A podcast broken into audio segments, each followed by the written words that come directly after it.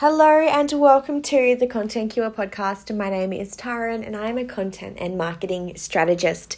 Today I want to talk to you about content calendars. Now, this is something that I see really, really quite frequently whether it be looking on Pinterest for content ideas, or perhaps you're a part of like a membership or a course or something like that that might offer a content calendar or content prompts to help you to remain consistent on a platform. Let's call it Instagram because that's where I see a lot of them.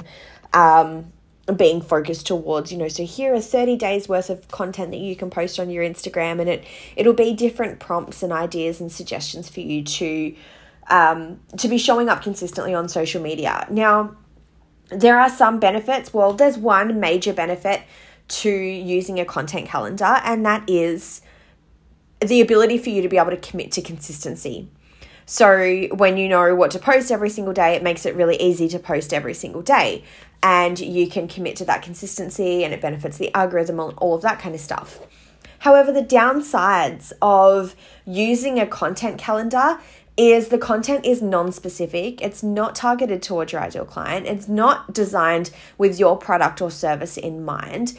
It's not um, it's not been curated with your personality or your goals in mind. And that's a really really important thing when it comes to crafting a content strategy is like what are your goals? What are you working towards? What action do you want your audience to take? Not just buy something. Not just click on the website. Not just like there has to be goals in your business that you want to be focused on achieving and so you need to be able to you need to be curating content that is aligned with that using a content calendar and using a random prompt can be good for engagement it can be good for the algorithm but engagement isn't actually the end goal like engagement and the number of followers does not equal the amount of income you have. I have less than 100 followers on my Instagram at the moment, and I have clients every single week that I'm working with through this podcast, through my network, through relationships that I've got. Your followers do not have a direct uh, relation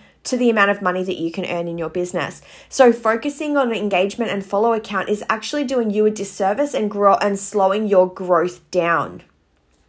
So having a content calendar or using content prompts is great for showing up consistently, but it's not great if you want to actually grow your business beyond just getting likes, comments, and follows. So, if you actually want to be growing your business and moving towards the bigger picture, moving towards that big goal, moving towards those bigger dollar income years, months, whatever you want that to look like, you need to craft a content strategy.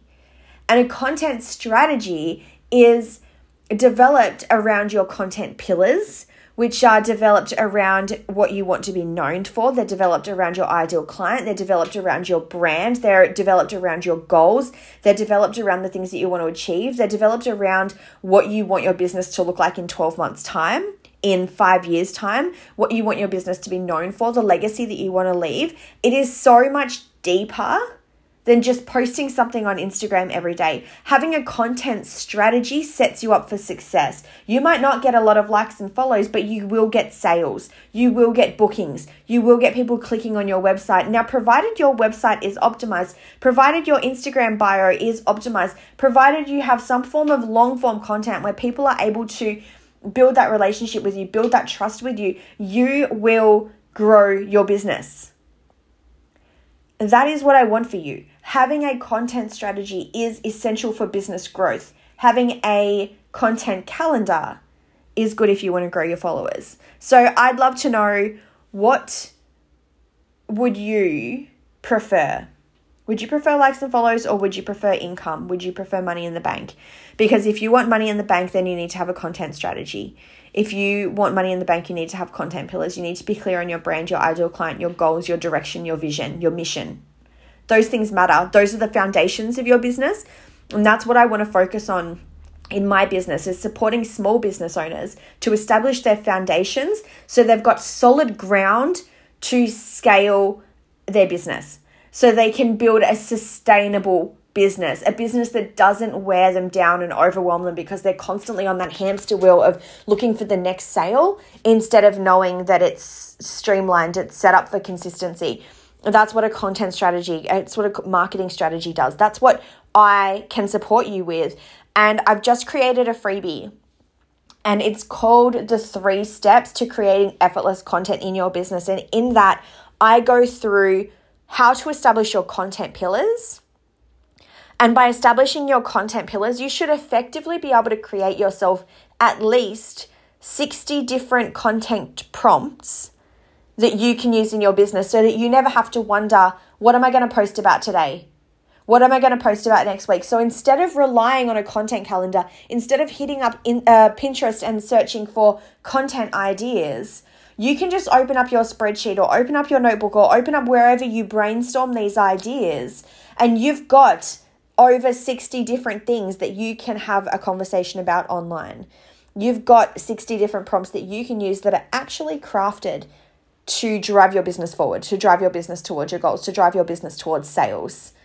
So if you have any questions about that freebie, please head on over to my Instagram at underscore the content cure and let me know what your questions are or if you're interested in a strategy session with me where we can go over, over all of this stuff together and really craft an outline for your next 12 to 18 months in business so that you can move forward with so much clarity. Let me know. I want to have that conversation with you. And head to the uh, link in my bio if you're over on Instagram and you can download that freebie. Otherwise, I will drop the link in the show notes as well. Thank you so much for tuning in today, and I will see you soon.